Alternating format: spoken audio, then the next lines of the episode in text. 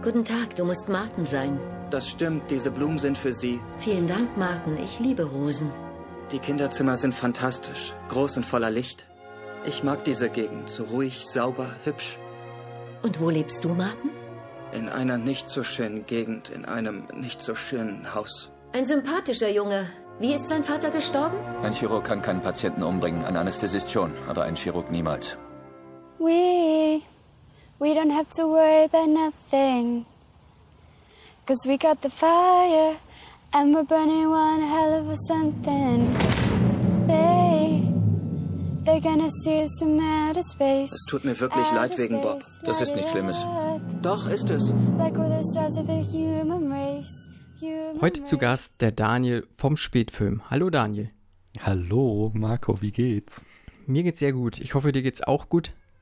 Ja, ich habe äh, gerade sehr, sehr viel Arbeit und ähm, das macht mich so ein bisschen in so einer Halbwelt von Schlafen und Wachsein. Ah, ja? Aber ich glaube, es ist genau das Richtige, um den Film zu besprechen, den wir heute besprechen wollen. Welcher ist das denn? Das ist Killing of a Sacred Deer von Yorgos Lantimos. Genau. Ein, ja, Horrorfilm, der äh, leicht surreal ist. Ähm, in den Rollen, ich sag es einfach mal, Colin Farrell spielt den Stephen Murphy, Nicole Kidman spielt Anna Murphy, Barry Kuhn spielt den Martin, äh, Sunny Suljic ist der Sohn Bob, äh, Raffi Cassidy ist die Tochter Kim und Alicia Silverstone ist Martins Mutter. Das äh, die Rollen. Und du hast ja schon gesagt, genau, äh, Georgios Lantimos hat die Regie geführt und äh, mit seinem langjährigen Drehbuchpartner zusammen auch das Drehbuch geschrieben. Ein sehr interessanter Film, wie ich finde, und äh, auch zugleich sehr wunderbaren Film, den du mir hier mitgebracht hast. Ähm, das ist meine, mein erster Berührungspunkt mit Lantimos. Ich weiß nicht, wie es bei dir aussieht. Ich habe, ähm, ich sag mal so, die großen drei gesehen. Mhm. Äh, also ähm, hier, ja, jetzt komme ich natürlich nicht drauf. Äh, äh, The Favorite, genau, Ja. das war ja der Oscar-Hit. Und ähm, der, der andere mit Colin Farrell, wie heißt der? Äh, ich bin mit. Namen immer ganz schnell. Genau, The Lobster. Ähm, die habe ich gesehen und dann habe ich noch zwei Kurzfilme von ihm gesehen. Ach so. Jetzt Mhm. muss ich mal. Der eine geistert ja immer wieder auf Mubi. Genau, Dem das- bestimmt, ne? Ähm, also der eine, der jetzt gerade dieses Release hatte, auch auf Mubi. Ja, Mimic. Genau, das Mhm. war der. Ähm, der war auch wieder sehr typisch Mhm. Lantimos. Und der andere ist aber schon, den, der anderen, das war so ein ganz kurzer, ich glaube nur so ein zwei Minuten. Ähm, den fand ich auch großartig, aber ich habe schon wieder vergessen, wie der heißt. Und auch, ich weiß auch gar nicht mehr genau, worum es geht. Genau, das war Necktie. Es geht irgendwie, äh, wenn man sich das auf Letterboxd anguckt, sieht man schon irgendwelche Mädels in Schuluniformen im Wald. Und das ist auch total weird. Aber äh, ja, ich glaube, den gibt es auch auf, auf YouTube. Könnt ihr euch mal anschauen. Mhm. Der ist schon sehr, sehr geil. Dogtooth wird immer noch sehr gelobt, aber den ähm, habe ich bislang noch nicht unterbekommen. Aber ich, ja, ich bin sehr angetan von Herrn Lantimos. Von daher steht der und die anderen Filme, die er gemacht hat, auch sehr weit oben auf meiner Liste. Ja, ich kann ja auch schon vorwegnehmen, ich fand den jetzt ja auch ziemlich beeindruckend und äh, ich glaube, ich werde mich da auf jeden Fall auch nochmal so durch seine Filmografie so ein bisschen durchgucken und mal gucken, was da so für geheime Schätze noch so im Verborgenen liegen. The Lobster wurde mir schon mehrfach empfohlen und The Favorite habe ich sowieso auch auf der Liste, weil ja doch relativ gut besprochen wurde einfach, ne? Also auch mehrfach ausgezeichnet und so. Kann man vielleicht, sollte man sich vielleicht mal angucken. Hm. Ja, ähm, The Favorite ja von vielen als der Favorit bezeichnet. Äh, ist vielleicht so auch noch der zugänglichste, weil der so, so auch am meisten Mainstream ist und deswegen ja ähm, auch äh, bei den Oscars wahrscheinlich so gut abgeräumt hat. Ähm, Gerade hier Killing of the Sacred Deer bezeichnen viele eher als einen schwächeren. Das sehe ich ja ganz anders. Ähm, Mhm. aber jetzt zum Beispiel, ich habe ihn mit meiner Freundin zusammen geguckt, die ist auch eher der Meinung, dass Dogtooth und The Lobster und The, the Favorite, dass die, dass die besten Filme sind. Ähm, mir gefällt aber Killing of the Sacred Deer sehr, sehr gut. Ich ähm, habe ja nicht nur den Spätfilm, sondern auch noch einen Philosophie-Podcast und da steckt hier so einiges drin, was Themen sind, die mir eben auch am Herzen liegen. Von daher finde ich das sehr nice. Hm. Genau, du hast ja deinen Podcast angesprochen. Erzähl doch mal den Hörerinnen und Hörern, die dich nicht kennen, was du da beim Spätfilm so machst. Ähm, ja, der Spätfilm, den gibt es schon eine ganze Weile jetzt. Ich weiß gar nicht mehr, acht Jahre oder so. Und wir haben verschiedene Phasen durchlaufen. Und äh, aktuell ist es so, dass ich immer jede Woche äh, oder alle zwei Wochen ähm, einen Gast mhm. oder eine Gästin habe. Und dann gibt es immer abwechselnd eine Folge, in der wir so einen quasi Lava-Podcast machen und irgendwelche Spiele spielen. Oder äh, die Leute müssen mir Fragen beantworten. Und wir reden über Themen rund um Film Film. Und in der anderen Woche machen wir dann immer eine hm. knallharte Filmbesprechung, wo ja, wir dann auch äh, die absurdesten Theorien aufstellen okay. und tief einsteigen. Hm. Ja. Und wie heißt dein Philosophie-Podcast? Oder äh, ja, genau. Der heißt äh, Privatsprache Philosophie. Also okay. Privatsprache nenne ich mich ja auch auf Twitter. Und mhm. ähm, wenn ihr da reinhört, gibt es auch eine Folge über Privatsprache. Das ist so ein berühmtes Konzept von Ludwig Wittgenstein, einem ebenso berühmten Philosophen, über das ich eine Folge gemacht habe und äh, ja, so den Podcast benannt habe. Okay. Gut, da habe ich noch gar nicht reingehört. Also Spätfilm äh, höre ich regelmäßig mal rein. Hm. Und äh, Gut, mit Philosophie habe ich halt ehrlich gesagt nicht viel am Hut. das ist ja, das ist ich habe es in der Schule gehabt Hobby. und äh, das war dann okay. ja, ja, ist, äh, ja, ich habe es studiert im ja. Nebenfach und äh, ich, ich finde es einfach geil, aber mhm. ich kann sehr, sehr gut verstehen, dass es nicht für jedermann ist, sondern das ist ein, äh, ja, nerdiges Interesse. The Killing of a Sacred Deer. Ich würde einfach mal grob versuchen, die Handlung ähm, abzureißen. Im Vorfeld möchte ich sagen, wir gehen halt in die Handlung ein, deswegen lassen sich Spoiler nicht vermeiden. Und das ist ein Film, der durchaus von, seinen, von seiner Handlung lebt einfach. Und das wäre ungünstig, den Film nicht gesehen zu haben einfach. Genau. Äh, Colin Farrell spielt den Stephen Murphy. Er ist ein äh, Herzchirurg seine Frau ist eine Augenärztin und sie haben halt die beiden Kinder, sind eher so gehobenere, ja, wie sagt man in Amerika, in den USA, es ist so die gehobene Mittelschicht, wenn nicht sogar schon äh, die obere oder die untere Oberschicht. Mhm. Ja, genau. Und dann gibt es noch den jungen Martin und äh, der Steven hat ein sehr interessantes Verhältnis zu Martin, äh, denn Martins Vater ist vor zwei Jahren gestorben in ein, einer Operation, die Steven geleitet hat. Und irgendwie seitdem bandeln sie so ein bisschen an. Ähm, der Martin sieht in dem Steven so leichte Vaterfigur. Und vielleicht fühlt Steven sich auch schuldig und nimmt Martin deswegen so ein bisschen unter die Fittiche. Er entwickelt sich so ein bisschen eine, eine gewisse Dynamik innerhalb dieser Handlung und äh, da der Steven nicht der wirkliche Vaterersatz für Martin werden möchte, verflucht Martin Steven und seine Familie und sagt ihm sozusagen, du musst dich auch von einem liebgewonnenen Familienmitglied äh, trennen, also es töten, oder alle anderen werden halt sterben, so kurzum. Genau. Das ist so diese grobe Handlung einmal im Schnellabriss. Ja, ich finde, wenn man das so hört, ist es ja doch relativ fantastisch, auch mhm. weil ja so ein Fluch eintritt. Ich habe das auch beim Gucken gar nicht so wirklich greifen können. Hm. Hast du ja, irgendwas, Entschuldigung, darf ich kurz ja. nur, ähm, hast du irgendwas gewusst über den Film? Nee, also ich habe den ja gesagt, so lass uns den gucken und du sagst, mhm. ja gut, aber äh, du warst, bist ja quasi äh, ins, ins, ins kalte Wasser gesprungen. Genau, ich bin ins kalte Wasser gesprungen. Einzig, was ich wusste, ist halt äh, so die leichte Handlung von The Lobster.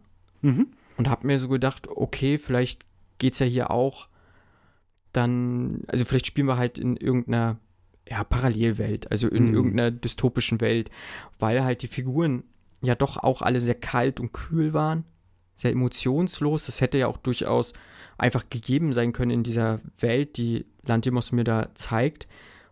Und in der gibt es halt dann auch Flüche oder äh, irgendwelche fantastischen Elemente, so die da halt reingehen, so, ne? Ähm, aber zuerst war ich halt dann wirklich sehr irritiert, weil weil es mir doch sehr normal einfach alles gezeigt wurde halt, ne? Hm.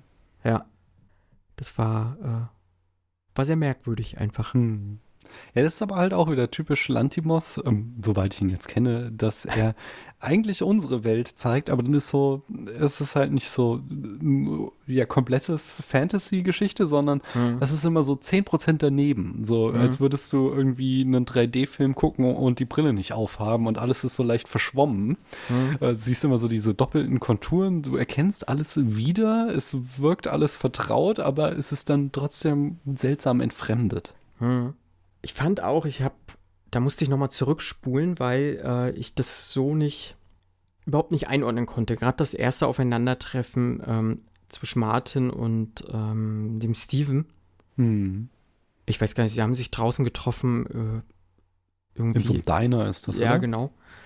Äh, und halt so eine sehr unterkühlte Unterhaltung einfach gehalten. Und ich habe mir so überlegt, hm, was ist das? Ist das jetzt sein Sohn? Äh, nimmt der den Umgang wahr? Oder ist es vielleicht doch ein bisschen weit hergeholt, äh, doch eine Beziehung, die die miteinander führen und äh, so eine Art Date haben?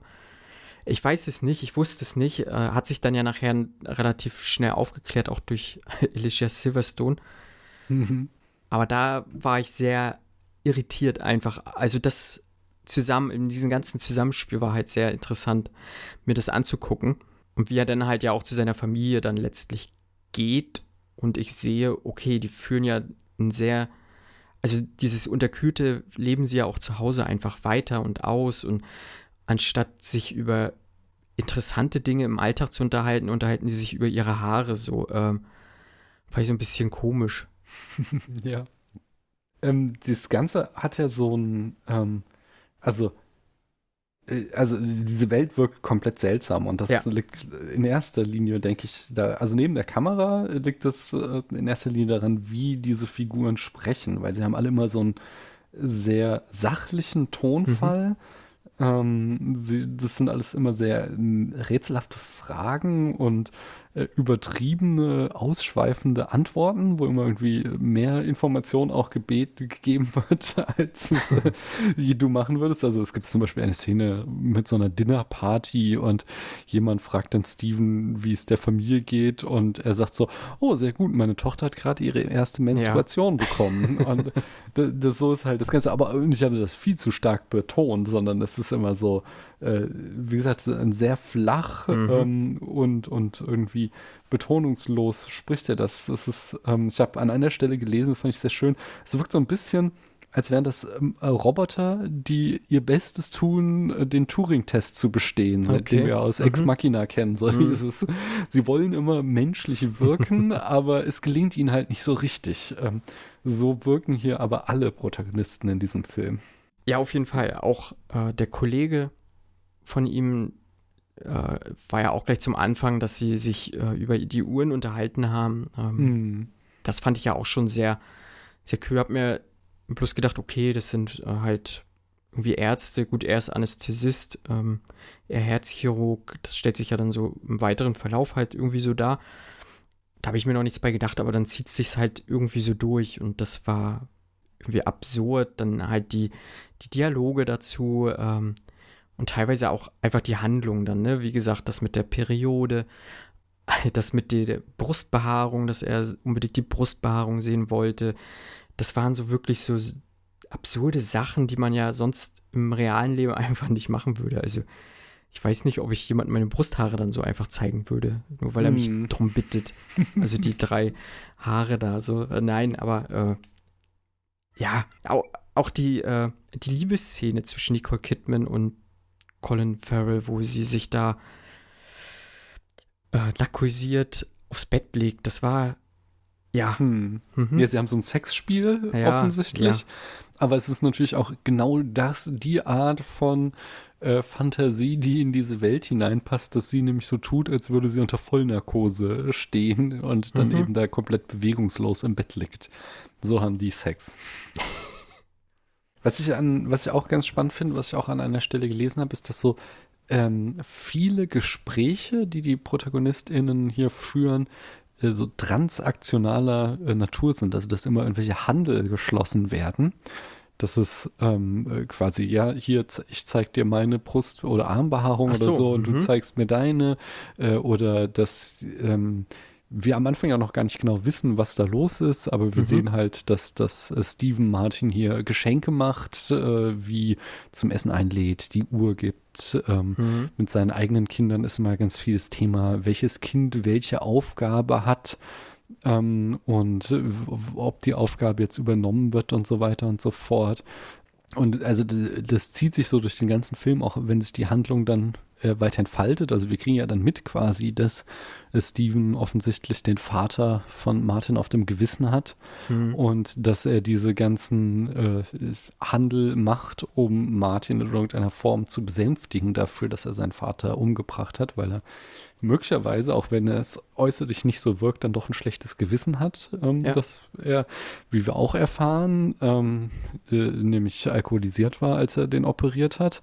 Auch das ist wieder eine Szene, wie wir das erfahren, wo so ein Handel stattfindet, nämlich dass, äh, die, Ja. dass Nicole Kidman dem Kollegen einen Handjob gibt, damit der auspackt, was damals bei dieser Operation gelaufen ist. Und dann auch später, als dieser Fluch einsetzt, zu wirken und klar wird, ähm, ein Mitglied der Familie soll hier geopfert werden.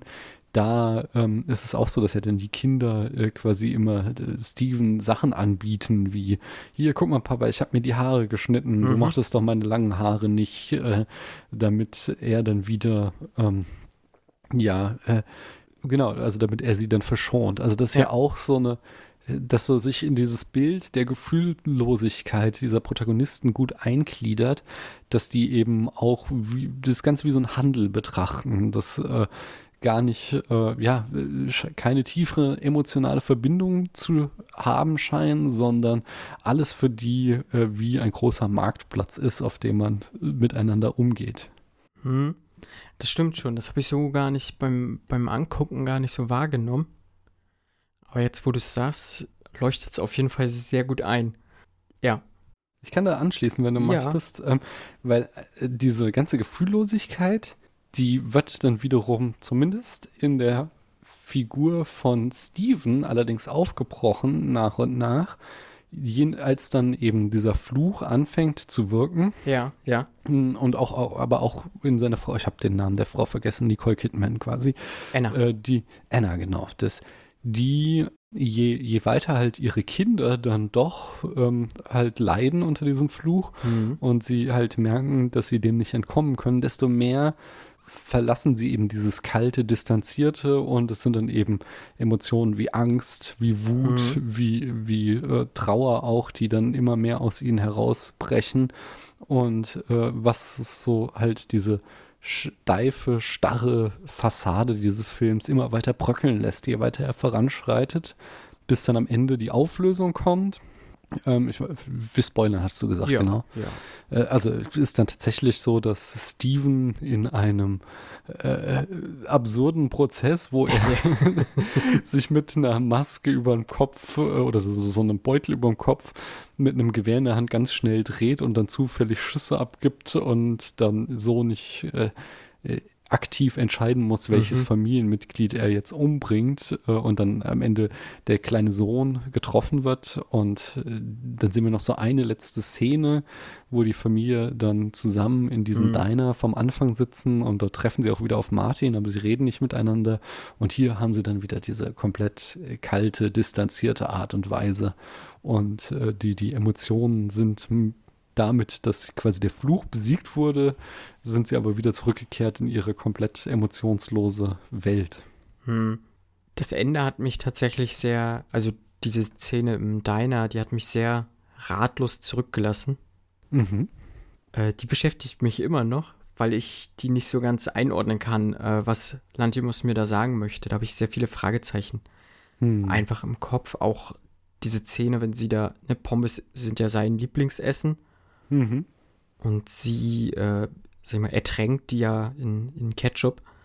Frage ist, ob, also ich weiß es nicht, äh, ob das Ketchup ein Symbolbild für Blut sein soll, ob sie ihm damit äh, ein, ein, ein reinwürgen möchte, indem sie diese Pommes jetzt äh, nicht so behandelt, wie er sie behandeln würde oder sowas. Ich, ich bin Mhm. da nicht so ganz, also dieses Emotionslose dann wieder eingefahren ist, das sehe ich auch und dass sie als Familie vielleicht jetzt damit abgeschlossen haben auch, Mhm. aber er ist ja immer noch in der Welt so und ich kann mir das kaum vorstellen, dass man dann so damit abschließt. Einfach Hm. halt, ne? Mm, Ja, also ich finde die Interpretation mit den Pommes gar nicht mal so schlecht gerade. Und ähm, ich glaube, wir müssen uns halt davon befreien, dass das hier in irgendeiner Form äh, realistisches Ja, äh, Haben, äh, Verhalten von Menschen ist oder so, sondern hier sehe ich dann ganz stark auch wieder diesen, ähm, das haben wir auch, glaube ich, noch gar nicht erwähnt, diesen Mythos, auf dem das Ganze aufbaut. Mhm. Das ist ja eine Neuinterpretation ähm, äh, des, der, der, der griechischen Tragödie Iphigenie in Aulis von Euripides. Und darin geht es halt darum, dass Agamemnon auf dem Weg ist nach Troja, um den Trojanischen Krieg zu führen.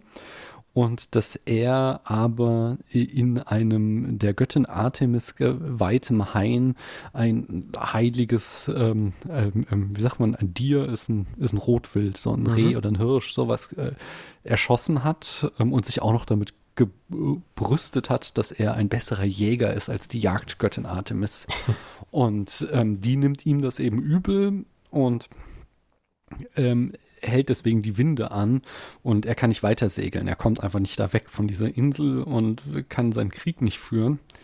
Und äh, sie verlangt eben von ihm, wie er durch einen Seher erfährt, ein Opfer. Er muss eins seiner Familienmitglieder opfern, damit äh, sie ihm wieder günstige Winde gewährt.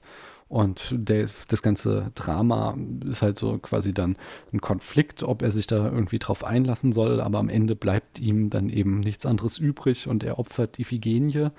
Ähm, und äh, ähm, damit ist, wird dann eben dieses, ist, ist die Göttin besänftigt und er kann am Ende dann eben nach Troja äh, Mhm.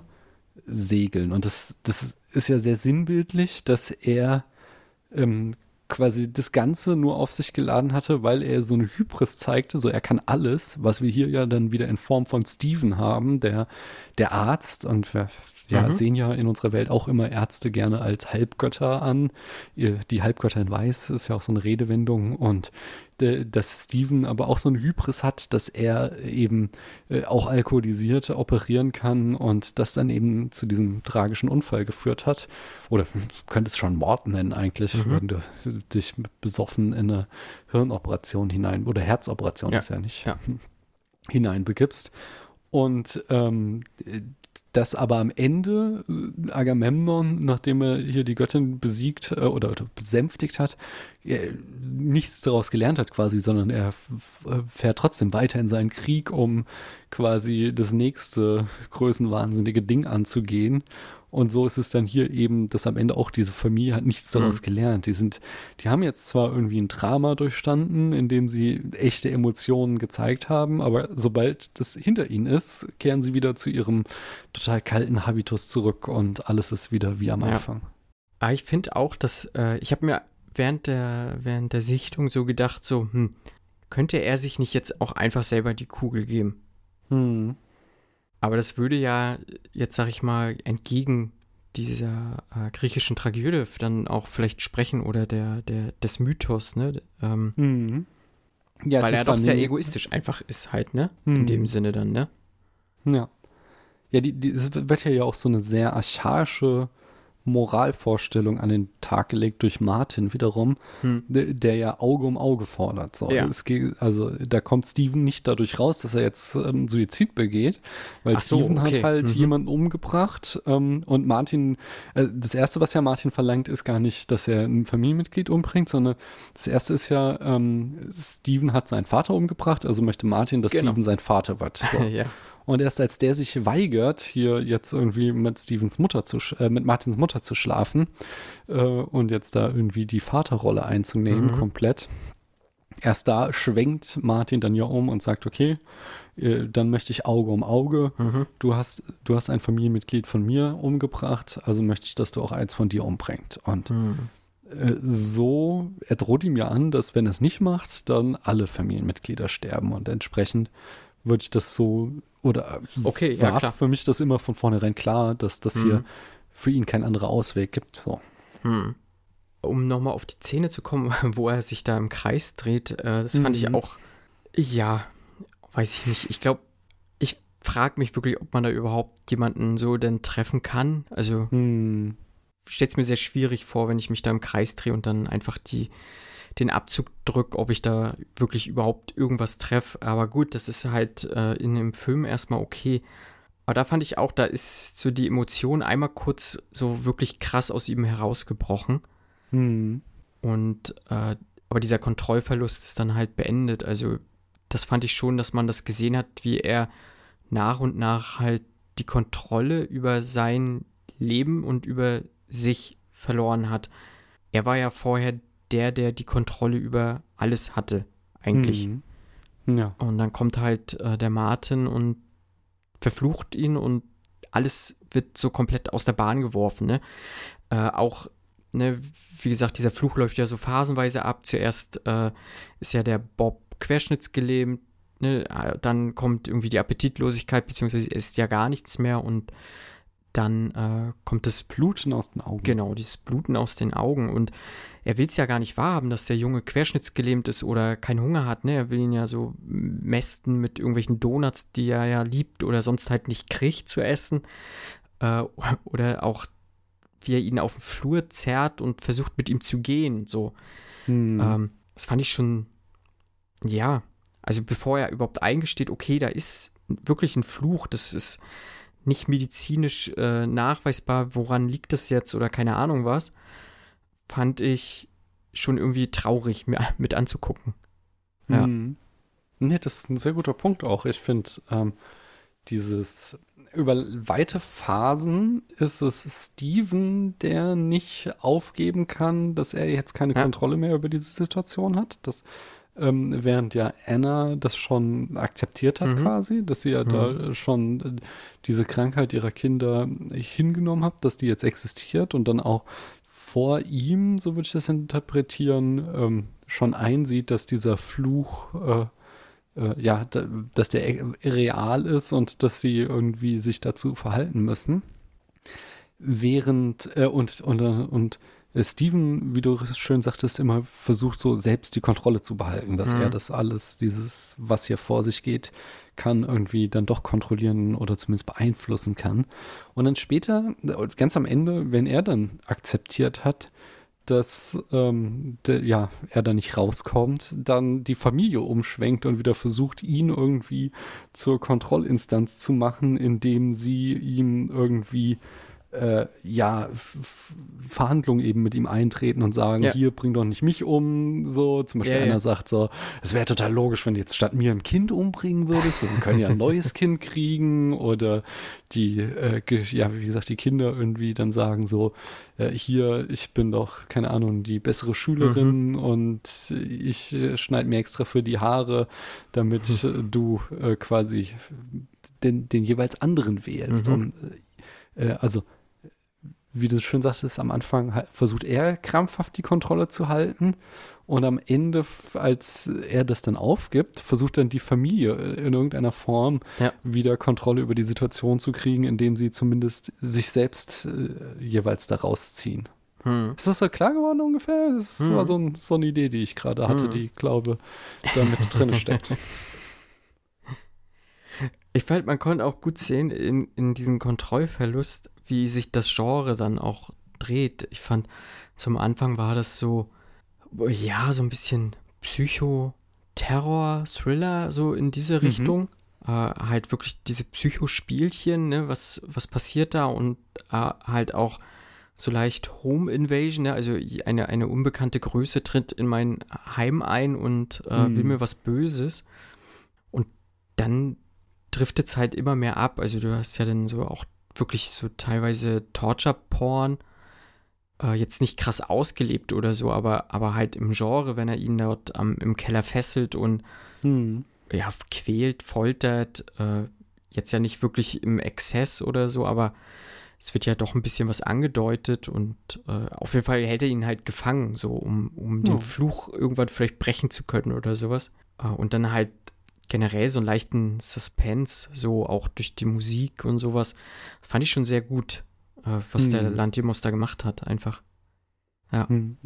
Ja, ich finde die, ähm, ähm, also zwei Dinge kann ich da einschließen. Das eine, äh, was du sagtest mit diesem, nochmal zu diesem Kontrollverlust und Mhm. diesem Einbrechen, ähm, das hatte ich schon hier auch im Vorgespräch. Ich hatte halt äh, ziemlich zufällig eigentlich den ähm, zwei äh, einem Tag zuvor oder danach hatte ich zu diesem Film dann äh, Cachet von Michael Haneke geguckt.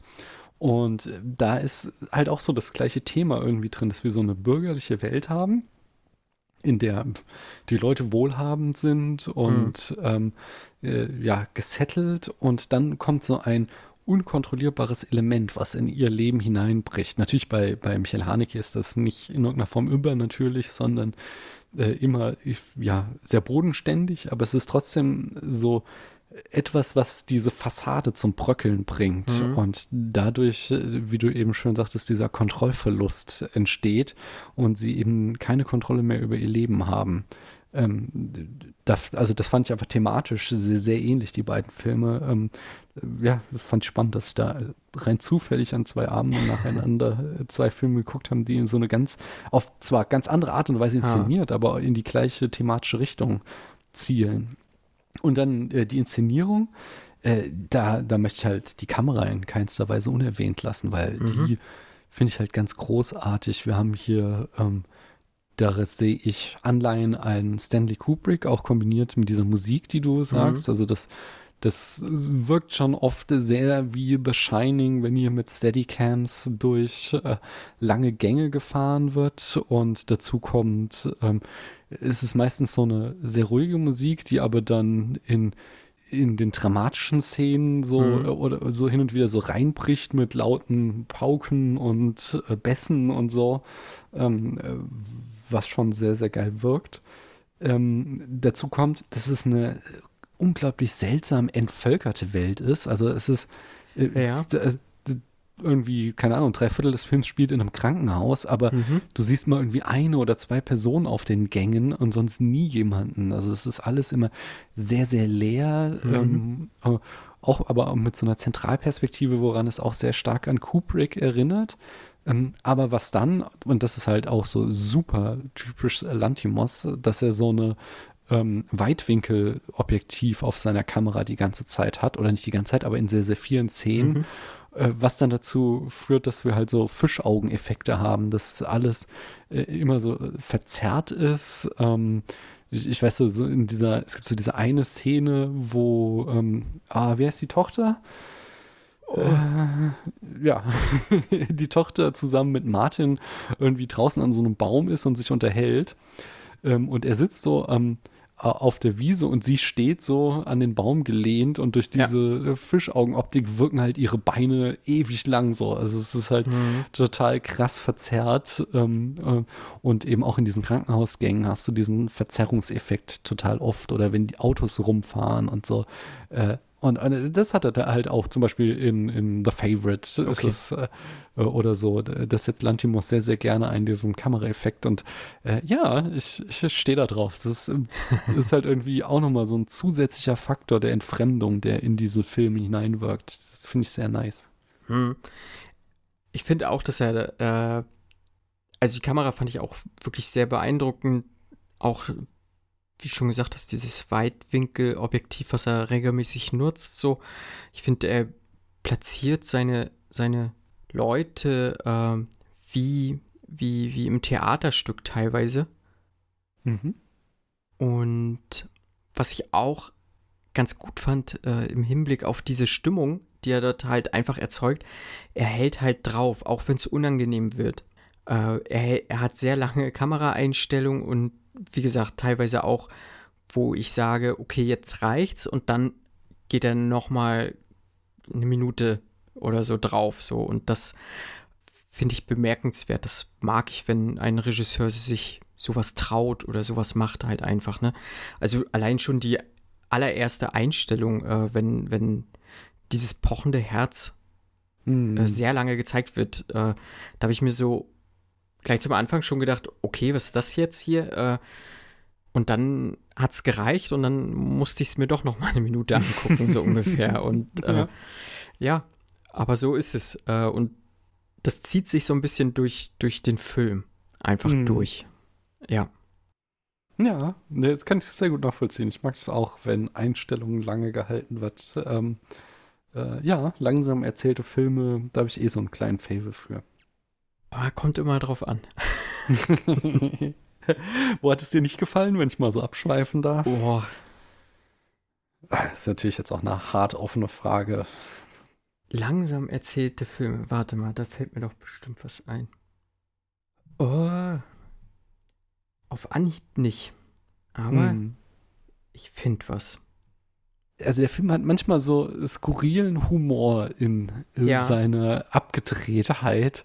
Ähm, also wie ich schon sagte, zum Beispiel dieses, dieses Gespräch mit der, meine Tochter hat ihre erste Periode bekommen Mhm. auf der Cocktailparty, was dadurch, dass es halt also von den gesellschaftlichen Konventionen überhaupt nicht hineinpasst, äh, äh, so was Humoreskes bekommt. Und das Mhm. andere, wo ich auch jetzt, ähm, ich habe den zum zweiten Mal gesehen, den Film, und auch wieder lachen musste, ist, wenn Martin Spaghetti isst und erzählt, so, dass man ja. ihm gesagt hätte, er, äh, jemand hätte ihm gesagt, er würde essen, Spaghetti essen wie sein Vater und ähm, dann äh, Mhm. hätte er gedacht, so, wow, endlich habe ich was gemeinsam mit meinem Vater. Dann hat er festgestellt, alle essen so Spaghetti wie er und aber nein, Martin, niemand isst Spaghettis wie du. Er isst, sie, er isst sie auf so eine unästhetische Art und Weise, stopft er sie in sich hinein, der Teller steht ihm auf dem Schoß und das ist, das ist irgendwie so ein barbarischer Akt, wie er seine Spaghetti isst. Ich dachte so, Mhm. nein, ne, du kannst beruhigt sein, Martin.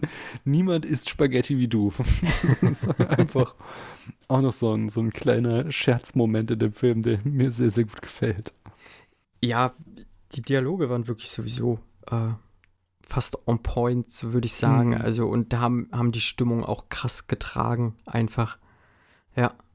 Ich habe mal so nebenbei geguckt, aber so richtig äh, habe ich zuletzt keinen Film gesehen, wo ich sage, der war sehr langsam erzählt und hat mir nicht gefallen. Da waren jetzt doch eher noch welche, die ich ganz gut fand, vielleicht. Hm. Aber der hier, äh, ja, ich weiß nicht, der hat halt so eine gewisse Grundatmosphäre einfach gehabt, die, die mich Hm. durch diesen Film durchgetragen hat und dann immer wieder, ob es jetzt wirklich so diese absurden Dialoge waren oder diese Schwarzhumorigkeit oder dann später dieser Kontrollverlust, äh, dann dieses mystische oder diese leichte Mystery-Element, was ich nicht greifen konnte. Äh, da war so viel einfach drin, wo ich gesagt habe, da will ich jetzt auch am Ball bleiben und fand es auch überhaupt nicht langweilig oder so, ne? Mhm. Ja. Ja, gerade durch diese, also es hat ja diese Spannung, die in dem Film halt auch drin Ja. steckt, dieses, dadurch, dass du das alles nicht so greifen kannst und nicht genau weißt, worauf wird das hier hinauslaufen, ähm, ist eben, dass die Szenen so lange gehalten werden, äh, entsteht eben äh, auch wieder so eine ganz eigene Anspannung in einem, die ich finde den Film trägt. Mhm. Also, ja, das macht auch für mich einen Teil des Reizes aus. Hm. Wie fandst du äh, die SchauspielerInnen so generell? Fandst du, dass sie das äh, sehr gut gemacht haben oder hat dich irgendwas vielleicht doch gestört oder so? Mm, nee, ich finde die alle, ähm, also also, ich sag mal, die Kinder finde ich jetzt okay. Mhm. Äh, ähm, die Tochter weiß auch gar nicht, ob ich die jemals wieder gesehen habe irgendwo. Den Jungen, der hat ja irgendwie äh, kurz darauf noch äh, Mid-90s hier von Jonah Hill äh, mitgespielt. Das ist irgendwie so ein, zwei Jahre älter. Ähm, den finde ich solide, aber jetzt auch nicht irgendwie überragend. Aber so jetzt ähm, die Trias, ähm, Colin Farrell, Nicole Kidman und ähm, der Junge, dessen Namen ich auch nicht Mhm. aussprechen kann, sowas Irisches. äh, die finde ich schon stark. Also Ja. ähm, Colin Farrell, äh, der hat so in der Art zu spielen, ist es halt sehr, sehr nah an dem, was er auch in The Lobster macht. Mhm. Und ähm, Ja, keine Ahnung, ich, ich mag Colin Farrell auch tatsächlich. Ich finde Ja. äh, ihn, ja, nicht in jedem Film, aber er, er hat immer wieder sehr, sehr großartige Schauspielleistungen. Ähm, Nicole Kidman, genau, also ich finde Nicole Kidman immer besser, ähm, je älter sie wird, so. Ähm, sie war halt früher so irgendwie sehr lange einfach nur irgendwie auf die hübsche Rotblonde Ja, ja. festgenagelt, irgendwie in den 80er, 90ern und hat dann auch so lange noch ein bisschen gebraucht, sich davon zu lösen, obwohl sie da eigentlich schon so rausgewachsen war. Aber so in den, äh, ja, keine Ahnung, ähm, äh, ja, schon, es, es geht schon irgendwie anderthalb Jahrzehnte, wo sie einfach immer spannendere, immer interessantere Rollen annimmt. Ähm, Mhm. Und da gefällt sie mir zusehends mehr und mehr.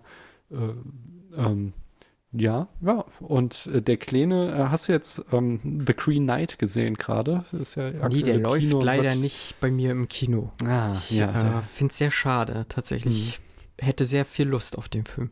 ja, genau. Es wird ja in hier unserer Film-Twitter-Blase auch ziemlich gehypt.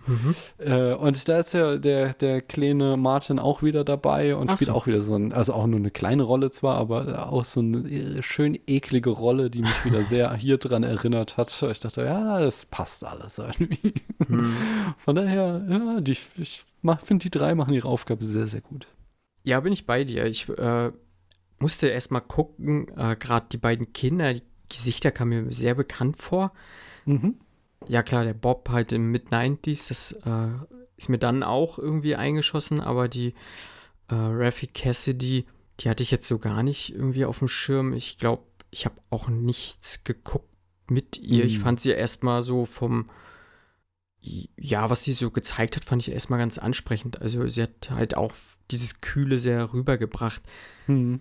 An ihrer Figur fand ich jetzt bloß interessant, sie, dass sie ja doch so doll in den Martin dann äh, verschossen war, einfach. Ja. Und das, obwohl er ja sie und die Familie verflucht hat und sie Mhm. da irgendwie trotzdem das nicht wahrhaben wollte oder äh, vielleicht hat sie auch gehofft, er verschont sie oder sowas, das weiß ich nicht. Mhm. Ne, sie hat ja auch mit dem Rauchen angefangen, weil er raucht. Also ich fand schon, das hat sie, sie hat ihm da schon sehr versucht, irgendwie in, ja, in die Karte, ihm zu gefallen halt einfach, ne?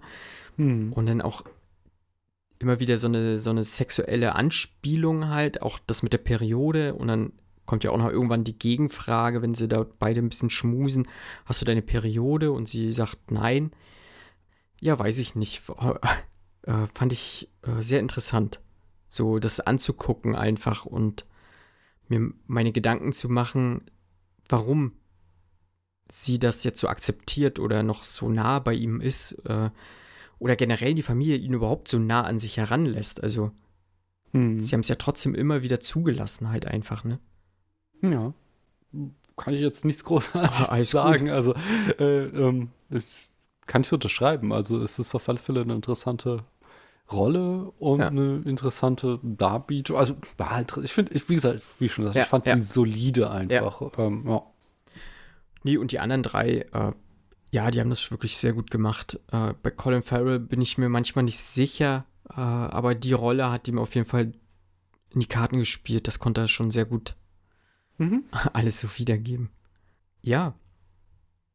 Ich habe tatsächlich nichts weiter auf dem Zettel mehr zu stehen. Ich weiß nicht, ob du noch was hast, was du ansprechen möchtest. Ich habe So. noch einen großen Punkt. einen großen auch, Punkt. äh, Genau, das ähm, au- auch ein Grund, warum ich diesen Film so sehr mag. Und ich sagte ja vorhin schon, dass ich äh, Mhm. auch einen Philosophie-Podcast hatte und ähm, hier halt, äh, was ich hier sehr stark auch verhandelt sehe, ist eben dieser Übergang vom Mythos zum Logos, beziehungsweise Hm? dass hier ähm, Lantimos ein mythisches Element in unsere logische Welt eindringen lässt. Also ähm, wir haben ja hier ein äh, sehr augenfällig einen griechischen ähm, Regisseur, der ein griechisches Drama neu interpretiert.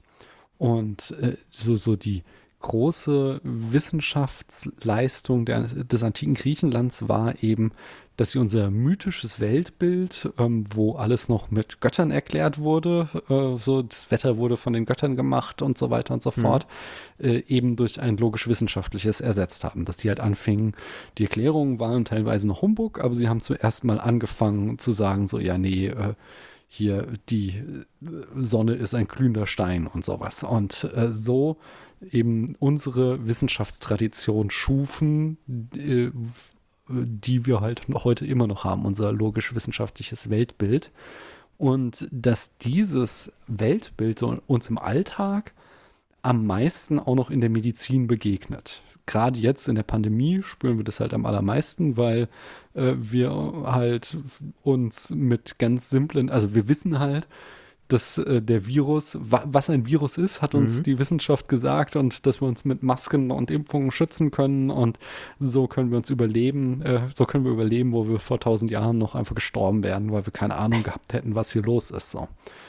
Also so ist das so, die Medizin eben am unmittelbarsten äh, wir die Auswirkungen von Wissenschaft wirklich am eigenen Leib immer spüren können.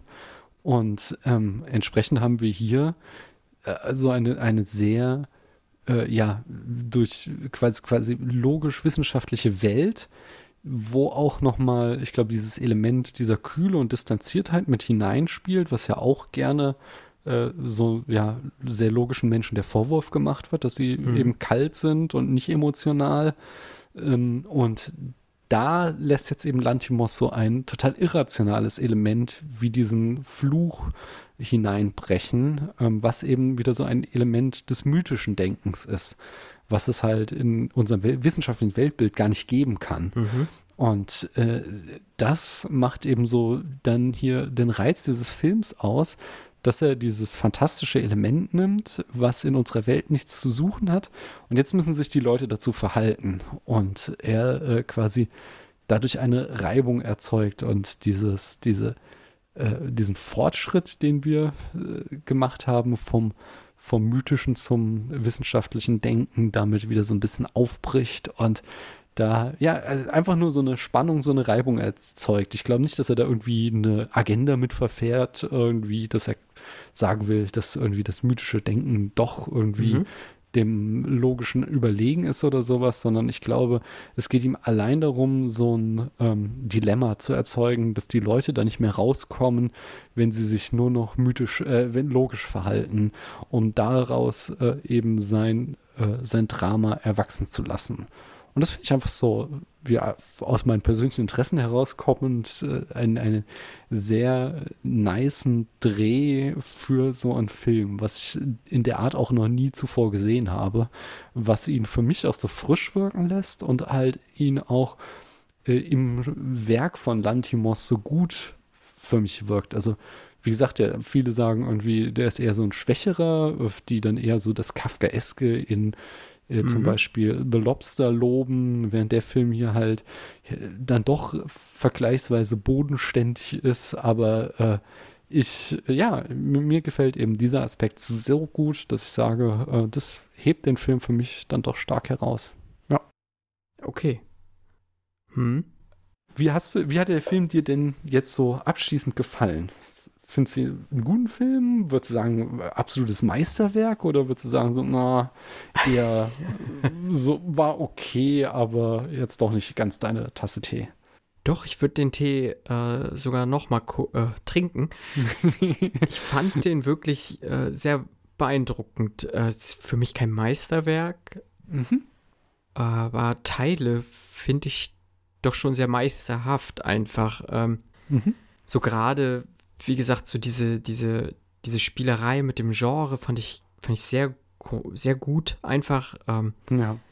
Dass er mich da teilweise auch auf dem falschen Fuß erwischt hat, mich im Vorfeld komplett irritiert hat. Ich wusste nicht, was gucke ich hier gerade, wo will ich hm. hingehen. Ähm, mir hat diese gerade Linie äh, gefehlt, die ich halt bei vielen anderen Filmen habe und das hat mir gerade sehr gut gefallen. Gerade so, wenn man das jetzt im Gesamten einfach betrachtet und mm. dann vielleicht auch noch ein bisschen weiter so reingeht, äh, ein bisschen interpretiert oder so. Auch eigentlich ist ja äh, Colin Farrell so die ärmste Sau dort. Äh, er ist, er ist zwar irgendwo schuldiger, weil er ja jemanden auf dem Gewissen hat, also Martins Vater, aber er wird ja jetzt äh, nochmal irgendwie zur Rechenschaft gezogen und Hm. egal was er macht, er ist schuld. So, Hm. äh, äh, tötet er ein Familienmitglied, ist er schuld an dem Tod dieses einen Familienmitglieds. Äh, macht er nichts, ist er trotzdem schuld an dem Tod mehrerer Familienmitglieder. So und äh, wie gesagt, da kann man auch bestimmt noch viel mehr rein interpretieren und philosophieren, ne? Auch äh, was äh, diese große Frage, was ist ein Leben wert dann im Endeffekt und keine Hm. Ahnung was und all sowas äh, versteckt sich da drin und das finde ich schon sehr beeindruckend einfach, ja. Ja. ja, das ist auch nochmal ein guter Aspekt, dass es einfach so ein Dilemma ist, Ja. wo es Ja. kein, es gibt, es, kann hier nicht gut ausgehen, sondern Nee. egal wie du dich entscheidest, das Ja. ist beschissen.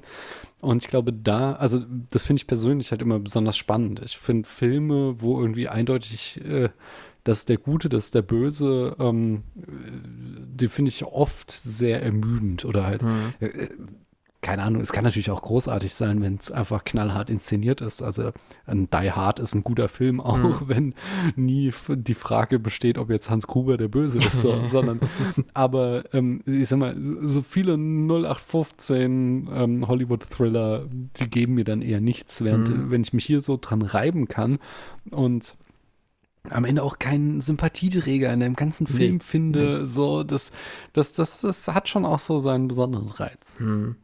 Auf jeden Fall. Ja, äh, also wie gesagt, ich fand den sehr gut und ich kann den nur empfehlen. Und äh, wie sieht's bei dir aus? Ja, ich glaube, es ist auch ein bisschen rausgekommen. ich finde den Film schon ziemlich gut, deswegen hatte ich ihn ja auch vorgeschlagen. Ich hatte, ähm, es ist noch gar nicht so lange her. Äh, ich glaube, letztes Jahr habe ich ihn das erste Mal gesehen und war schon da ziemlich geflasht. Habe ihn jetzt noch ein zweites Mal mir angeguckt und Mhm. ich glaube, er ist in meiner Gunst sogar noch gewachsen und Mhm. äh, ich, ich würde ihn schon nah am Meisterwerk äh, verorten. Ähm, ja, also großartiger Film. Schaut ihn euch an auf jeden Fall. Wenn ihr auch darauf klarkommt, dass ihr hier eine sehr bizarre, Ja. sehr entfremdete Welt seht. Das würde ich so auch dann als abschließenden Satz zu äh, The Killing of a Sacred Deer stehen lassen. Ein, eine bizarre Welt auf jeden Fall. Daniel, ähm, die Hörerinnen und Hörer, die jetzt Lust gehabt haben, deiner Stimme weiter zu lauschen, sag doch nochmal genau, wo man dich hören kann. Für diejenigen, die es nicht mitgekriegt haben. Ich glaube, thematisch seid ihr am besten im Spätfilm aufgehoben. Ähm, da mache ich zum Beispiel zwei Reihen gerade mit dem Stefan vom Sneakpot. Ähm, äh, äh, schaue ich mich chronologisch, äh, nicht äh, durch den kompletten, aber durch den Film Noir. Wir Mhm. schauen uns aus jedem Jahrzehnt einen Film Noir an, um uns beiden so das Genre zu erschließen. Ich habe irgendwann vor ein paar Monaten mal gesagt, so, boah, ich kenne mich da gar nicht aus und wenn Mhm. jemand Bock hat, das mal mit mir zu erkunden, ich habe Bock. Und Stefan hat sich gemeldet, so hier, lass uns mal machen. Ähm, äh, da, also da könnt ihr in den nächsten Monaten immer mal wieder Folgen zum Film Noir erwarten, wenn ihr bei Spätfilm einschaltet. Und ähm, das, die andere Reihe ist, dass ich gerade äh, zusammen mit Chris äh, jetzt angefangen habe, die Spider-Man-Filme zu besprechen. Also wir haben Spider-Man so, 1 okay. besprochen Mhm. und äh, gehen jetzt auf jeden Fall mal die Raimi-Trilogie durch. Und Chris weiß noch nichts von seinem Glück, aber ich will ihn dann auch zwingen, die weniger guten Filme zu gucken, bis wir dann irgendwann bei Into the Spider-Verse landen und Mhm. wieder feiern dürfen. Ja, da kommt ja Ende des Jahres auch der neue Spider-Man-Film, stimmt. ne? Ja, da müssen wir ja quasi weitermachen. Ja. okay, sehr schön.